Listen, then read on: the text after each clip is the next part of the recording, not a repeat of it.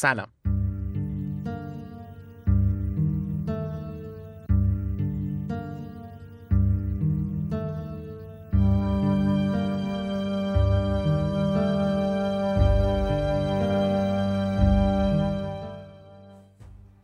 من فردین تحماسبی هستم. این پنجمین اپیزود رادیو زریره و در بهمن 98 منتشر شده. توی این اپیزود قراره در مورد خطای انسانی یا هیومن ارور صحبت کنیم. موضوع این اپیزود در ابتدا قرار بود چیز دیگه ای باشه. اما در عواسط فرایند تولید محتوا به خاطر اتفاقاتی که همگی تجربه کردیم فکر کردم فرصت مناسبی تا موضوع خطای انسانی رو با همدیگه بررسی کنیم.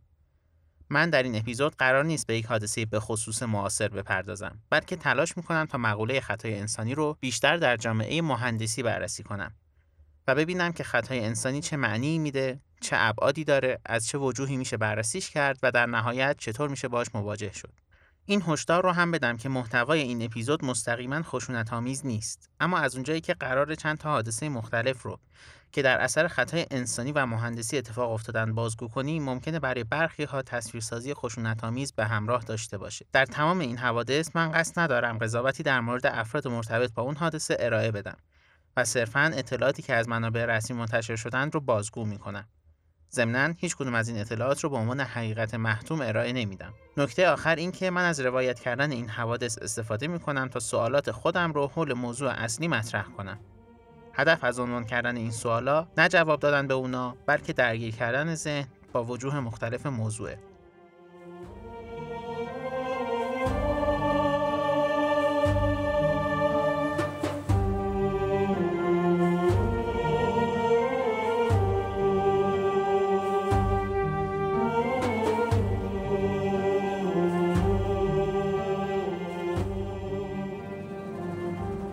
علت حادثه چی بوده؟ سهلنگاری بی احتیاطی یا اینکه اصلا یه عامل دیگه ای بوده. به هر حال خورداد 93 هم همچین تصادفی بود که دوران قطار بدیهی است که ما از صبح تمام تلاش خودمون رو به کار بردیم. ستاد بحران تمام تلاش خودشو به کار برده تا اول بتونن مجروحین رو از صحنه خارج کنن. بنابراین بحث فنی که دلیل این که حادثه چه بوده بله. این طبیعتا زمان می‌بره و مسئولین بله. فنی در صدد رعایت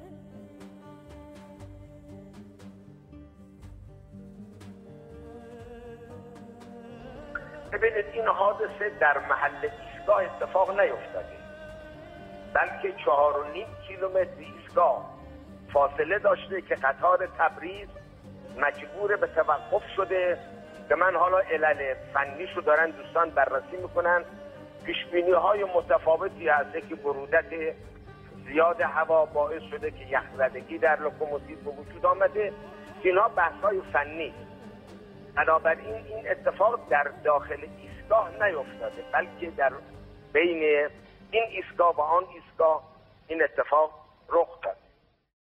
یک روز صبح در آذر ماه سال 95 یک قطار مسافری از سمنان به سمت دامغان در حرکت بود. در میانه راه یک قطار دیگه به خاطر نقص فنی ترمزهاش توقف کرده بود. قطار اول بدون اطلاع از موقعیت قطار دوم بهش نزدیک میشه و با سرعت 130 کیلومتر بر ساعت به قطار ساکن برخورد می‌کنه. در روزهای بعد از این حادثه اظهار نظرهای مختلفی در مورد علت حادثه انجام شد. خلاصه اونها این بود که چند خطای انسانی پی در پی باعث بروز این حادثه شدند. گویا سامانه ای که راهبری قطارها رو به صورت اتوماتیک انجام می‌داده به خاطر خطاهای زیادی که داشته چندان مورد اعتنای عوامل انسانی قرار نمی‌گیره و افراد تصمیم می‌گیرند خودشون به صورت دستی هدایت قطارها رو پیش ببرند. همین مسئله احتمال بروز خطای انسانی رو بالا می‌بره.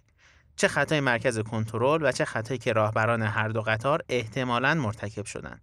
این حادثه حدود چهل نفر کشته و 100 نفر مصدوم به جا گذاشت که در نوع خودش وحشتناکه. اما مرگبارترین حادثه ریلی کشور نبود. ما حوادث ریلی در کشور داشتیم که هفتش برابر این تعداد کشته رو دستمون گذاشته.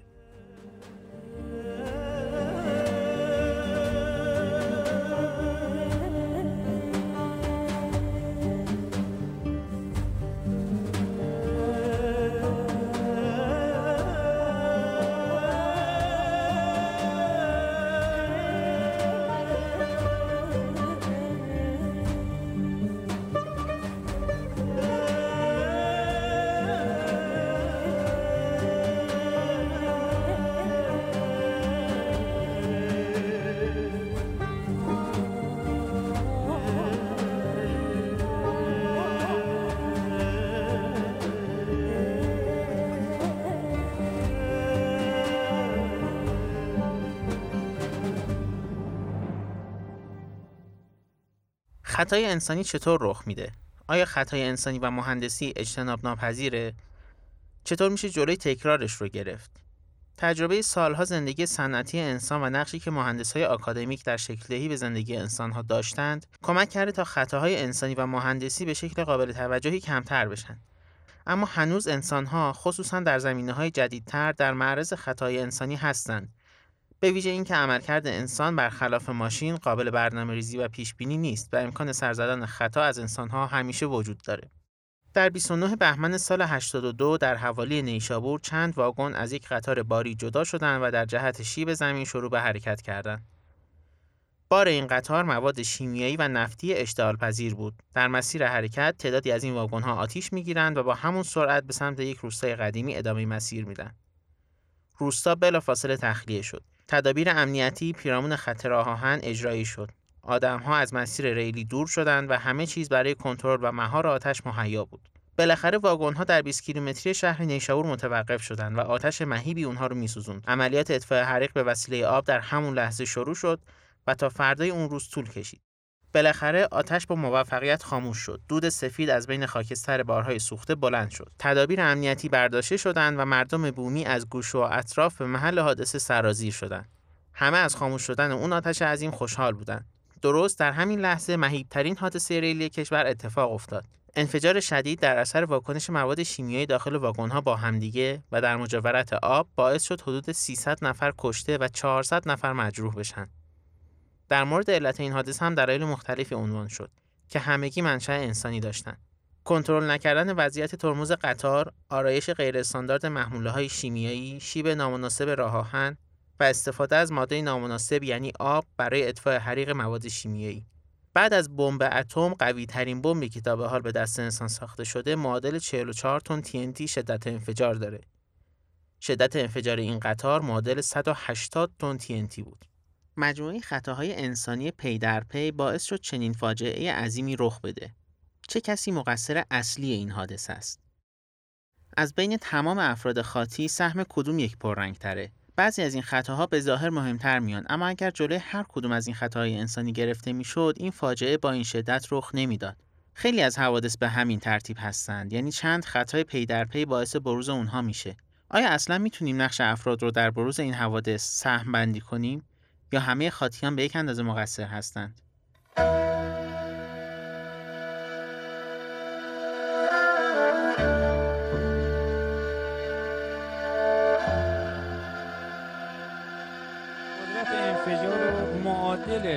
انفجار 180 تن TNT برآورد کردن. تا فاصله 200 متری هیچ جنبنده ای زنده نموند. تا فاصله 3 کیلومتری ریل قطار پرت شده.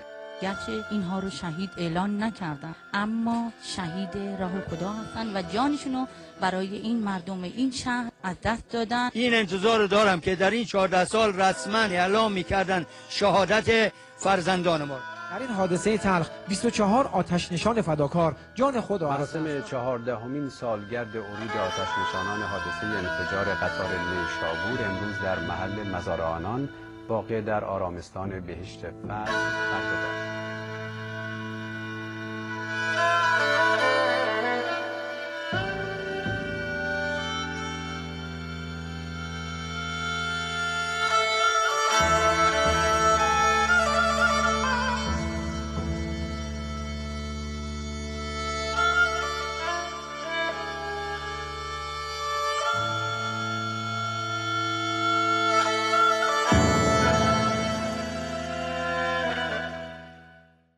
خرداد سال 83 یک زلزله در تهران رخ داد. بر اثر زمین لرزه در بخشی از جاده مرزن آباد کوه ریزش کرد و تعدادی از خودروها زیر آوار موندند.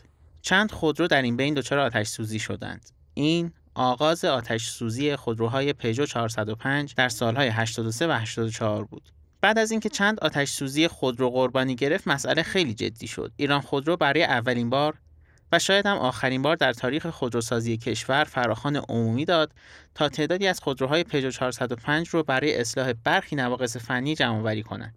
دلیل این آتش سوزی ها بعدا اینطور عنوان شد که قالب به کار رفته در تولید یکی از قطعات اتومبیل پوسیده بوده و همین باعث شده که این قطعه در دراز مدت چنین مشکلی رو ایجاد بکنه.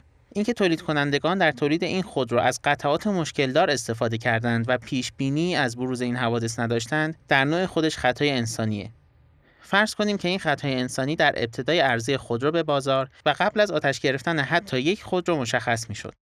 در این شرایط چه برخوردی مناسب شخص یا اشخاص خاطی بود؟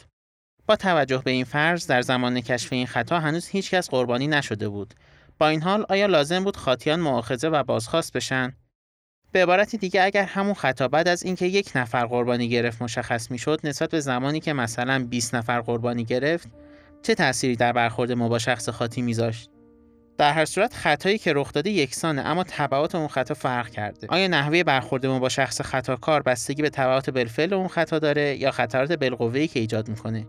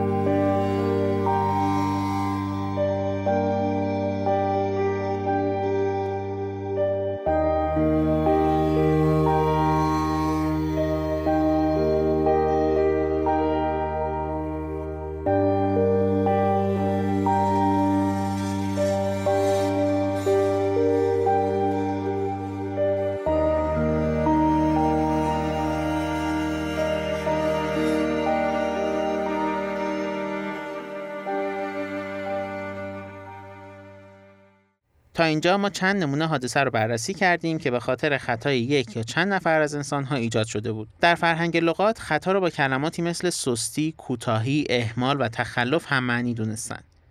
ما در توافق جمعی خودمون خطا رو فعلی می‌دونیم که از یک انسان به صورت ناخواسته سر می‌زنه و تبعات منفی داره که باعث میشه بهش بگیم خطا. زمانی که یک مجموعه قراره با فعالیت مجموعی از انسانها کار بکنه اگر یکی از اون انسانها کاری رو خارج از اراده خودش خارج از اصول و آینامه کاری و یا خارج از محدودیت های سیستم انجام بده مرتکب خطای انسانی شده. این خطاها بسته به اینکه در فکر یا عمل ایجاد شده باشند یا اینکه ارادی یا غیر ارادی باشند انواع مختلفی پیدا می‌کنند در مجموعه هایی که با راهبری یا طراحی مهندسین کار می‌کنند ممکنه برخی خطاهای انسانی در رفتارهای مهندسین مجموعه باشه. مهندسین یا طراحان در تصمیماتی که می‌گیرند ممکنه دچار خطا بشن.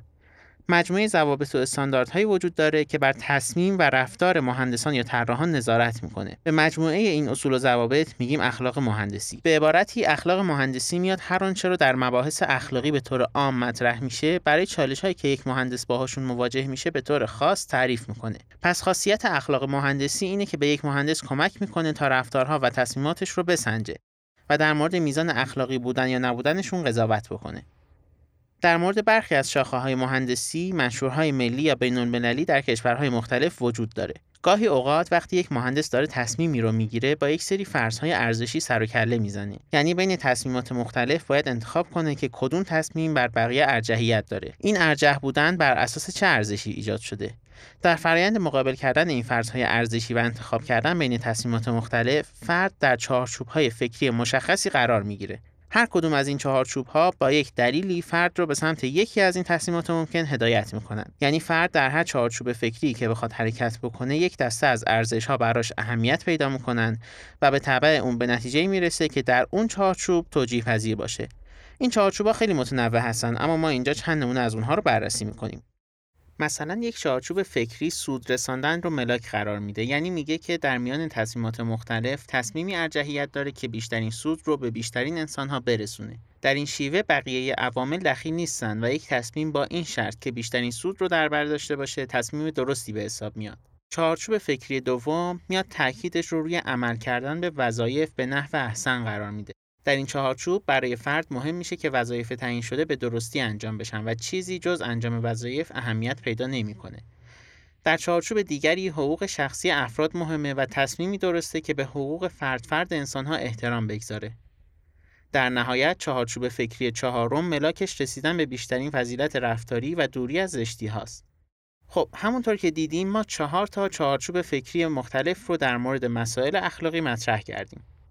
به هر کدوم از اینها که میان نحوه فکر کردن ما رو در مورد مسائل اخلاقی مشخص می کنند اصطلاحا میگیم نظریه اخلاقی. کسی که قصد انتخاب بین تصمیمات مختلف اخلاقی رو داره منطبق با هر کدوم از این نظریه های اخلاقی می‌تونه تصمیماتش رو بسنجه و تصمیم درست رو انتخاب بکنه در هر نظریه چیزهایی به خصوصی ارزش قرار می‌گیرن و نسبت به چیزهای دیگه مهمتر به حساب میان که همونا میشن ملاک تصمیم گیری آدم ها این چهار نظریه اخلاقی به ترتیب سودگرایی، وظیفه گرایی، حقوق بنیان و فضیلتگرا بودند.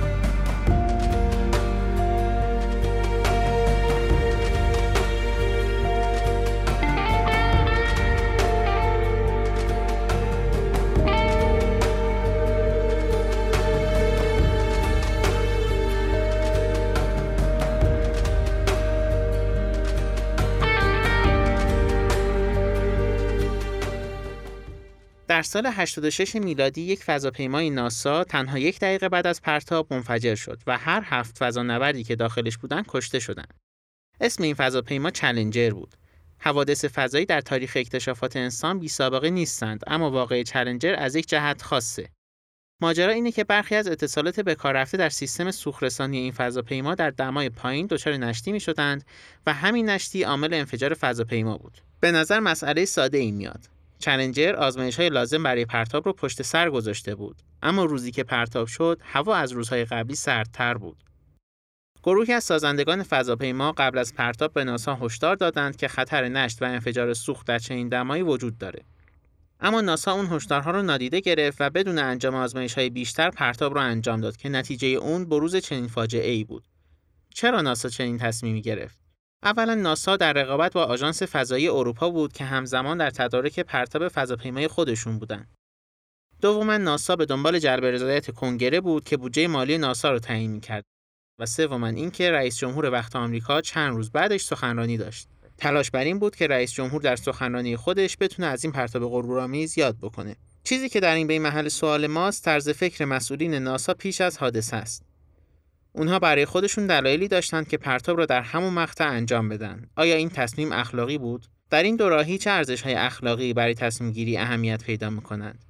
حفظ غرور ملی 240 میلیون هموطن در ابتدای سال نو مهمتره یا احتمال خطر نسبت به جان هفت فضانورد؟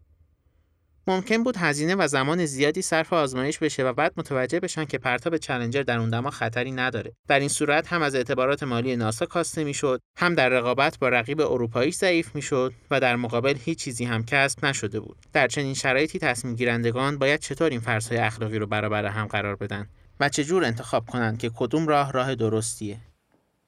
پاسخ دادن به این سوالات بسته به اینکه در چه نظریه اخلاقی بررسی بشه جواب متفاوتی رو به دنبال میاره. سودگرایی، وظیفه گرایی، حقوق بنیان و فضیلتگرا چهار نظریه‌ای بودند که پیشتر بررسی کردیم.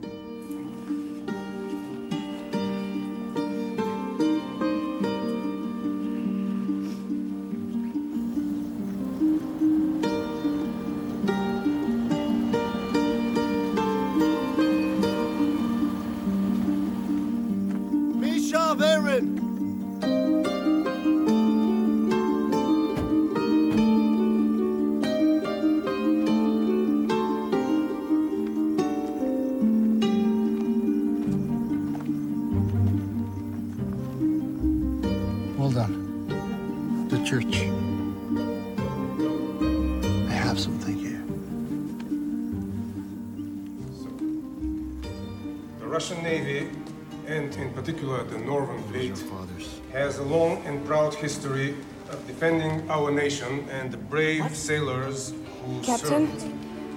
Captain. Captain. it... Excuse me for interrupting, but we've been told that there is tapping from inside the Kursk. Is that true? I cannot speak to that issue. All I can tell you is that the Russian Navy, and in particular the Northern Fleet, Can't you say anything? has a long and proud history I'm of... so sorry, Captain, but we've all come here for some information. I I mean, c- can you tell us anything about the tapping, please? Do you know that their condition? How much air they have? And what has been done to save them, sir? Tell us. How long do they have? Please, a- anything you can tell us, anything. Please. Yes, please, I'm sorry. No. I'm very sorry. No. sorry.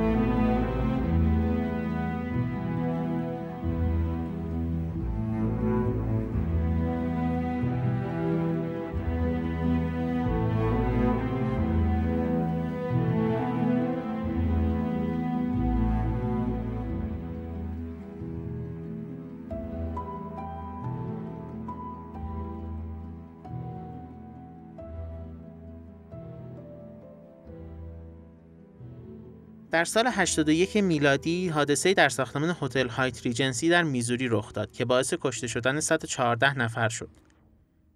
در لابی این هتل چند طبقه راهروی معلق وجود داشت. یکی دو سال بعد از افتتاح در زمانی که هتل مملو از جمعیت بود دو طبقه از این راهروها فرو ریختند. در اثر این حادثه انسانهایی که روی راهروها یا زیر اون در لابی جمع بودند کشته شدند یا آسیب جدی دیدند. علت این حادثه چی بود؟ طراحی سازی این دو راهرو به شکلی بود که از سقف هتل آویزان شده بودند. در زمان اجرا پیمانکار به دلیل کاهش هزینه های اجرا طرحی رو برای تغییر جزئیات سازی ارائه میده که مورد تایید طراحان سازه قرار می‌گیره. دادگاه در نهایت طراحان سازه رو در این حادثه مقصر اعلام کرد. زمانی که پیمانکار این هتل به اجرای اون دیتیل سازه‌ای رسید با یک چالش اخلاقی دست و پنجه نرم می‌کرد. از طرفی می‌تونست راهکاری برای صرفه جویی در منابع مالی پیشنهاد بکنه که به نظر خودش پاسخ مناسبی بود. از یک طرف چنین وظیفه‌ای نداشت و می‌تونست نقشه ها را همون گونه که بودند اجرا بکنه. تصمیم درست در چنین موقعیتی چیه؟ برای انتخاب کردن در این موقعیت چه ارزش‌هایی در مقابل همدیگه قرار می‌گیرن؟ در یک مثال دیگه حدود سه سال پیش در تایوان زمین لرزه شدیدی اومد. این زمین لرزه 117 نفر کشته داشت. تقریبا تمام این کشته شدگان در اثر ریزش یک ساختمان از بین رفتند. یعنی اگر اون ساختمان فرو نریخته بود می‌شد گفت زلزله خسارت جانی خاصی نداشته. اما چرا اون ساختمان فرو ریخت؟ چرا بقیه ساختمان ها دچار گسست نشدند؟ زمانی که دیوارهای برشی این ساختمان متلاشی شدند و هر 17 طبقه تخریب شد چیزی که در خرابه ها دیده می‌شد خیلی عجیب بود. سازندگان این برج در دیوارهای بتونی برای کم کردن حجم بتون مصرفی و البته وزن ساختمان از حلبی های روغن جامد استفاده کرده بودند. یعنی به شکل مرتب و منظم این حلبی ها رو قبل از بتون ریزی داخل دیوارهای طبقات مختلف چیده بودند. همین تصمیم عجیب باعث شد در زمان زلزله ساختمان پایداری لازم رو نداشته باشه و به تنهایی تمام تلفات زلزله رو به بار بیاره. این تصمیم در فرایند ساختن این برج در کدوم یک از نظریات اخلاقی که صحبت کردیم قابل توجیهه؟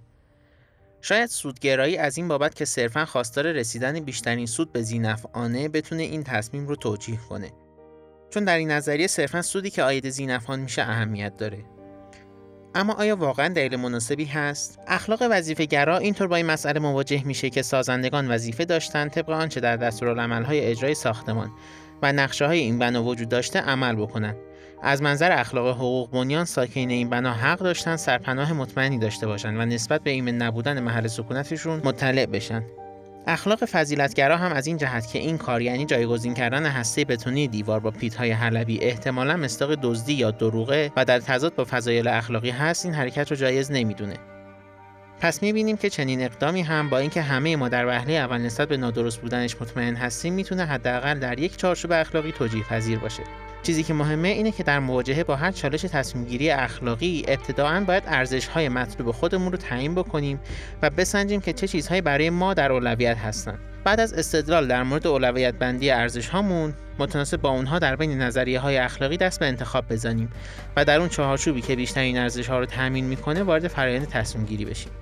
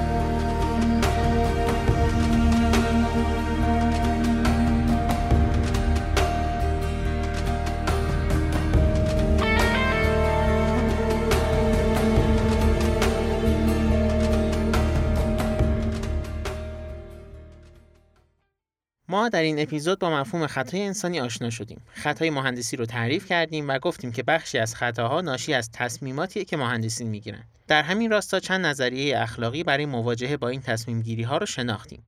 یکی از راههایی که شناخت ما رو از این نظریات بالا می‌بره اینه که سعی کنیم حوادث نمونه ای رو که بر اثر خطاهای انسانی رقم می‌خورن مثل نمونه هایی که مطرح شد در قالب نظریه های اخلاقی بازبینی کنیم. یعنی سعی کنیم هر مسئله رو در این نظریه ها جای بدیم و ببینیم از طریق هر نظریه چه جوابهایی میشه به مسئله داد.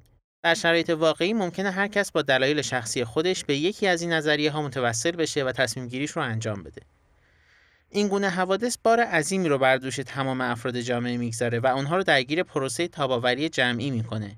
فراهم کردن امکان سوگواری و مواجهه با فاجعه فراگیر یکی از پیش های عبور از اونه تا جامعه بتونه به مرور خودش رو پیدا بکنه. برای مرور نکاتی در مورد تاباوری شهرها می‌تونید به اپیزود دوم رادیو زریر مراجعه کنید. در آخر شاید بشه گفت که دردناکترین خطای انسانی تاریخ رو یک راننده اتومبیل در سال 1914 مرتکب شده. راننده ای که در میانه راه متوجه شد مسیر رو اشتباه اومده و بلافاصله توقف کرد تا برگرده. همین توقف فرصت رو برای ترور سرنشین اتومبیل فرانس فردیناند ایجاد کرد. این ترور نقطه شروع جنگ جهانی اول با چهل میلیون کشته و مجروح بود که اگر اون راننده مسیر رو اشتباه نمی‌رفت شاید جنگی هم رخ نمی‌داد.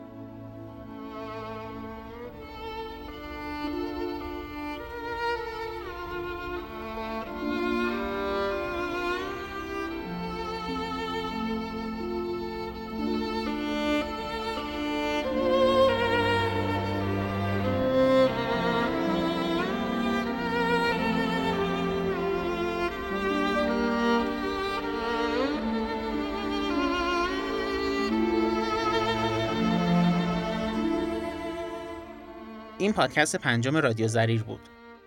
آدرس وبسایت رادیو radiozarir.com هست. شما می‌تونید مطالب تکمیلی، منابع و موسیقی های بکار رفته در هر اپیزود رو از وبسایت دریافت کنید.